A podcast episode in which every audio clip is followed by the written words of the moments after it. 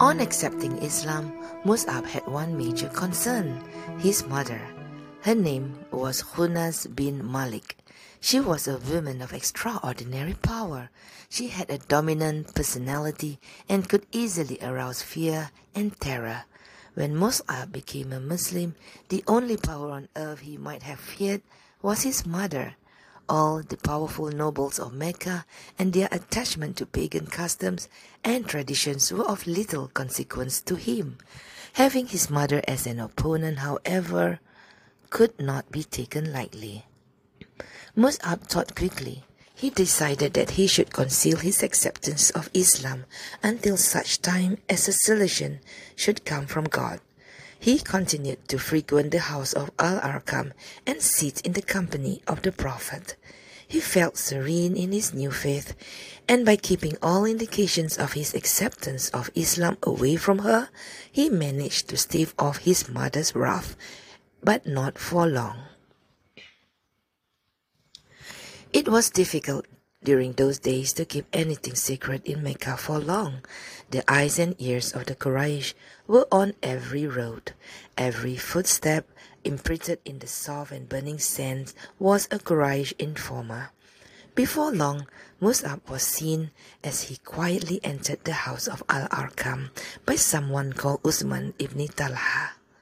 At another time, Uthman saw Mus'ab praying in the same manner as Muhammad prayed. The conclusion was obvious. As winds in a storm, the devastating news of Mus'ab's acceptance of Islam spread among the Quraysh and eventually reached his mother.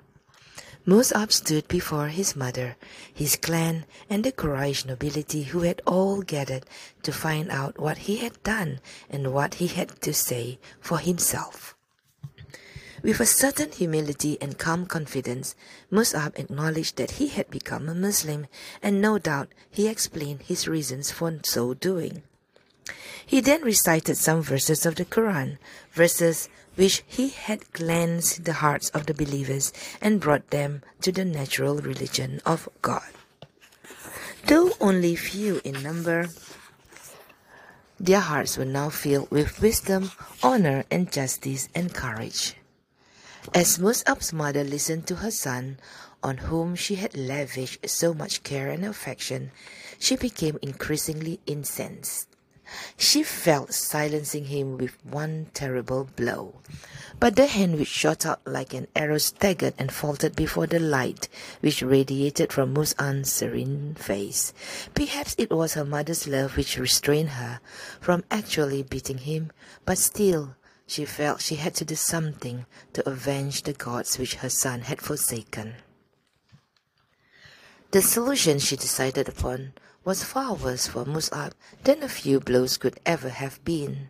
She had Mus'ab taken to a far corner of the house. There he was firmly bound and tethered.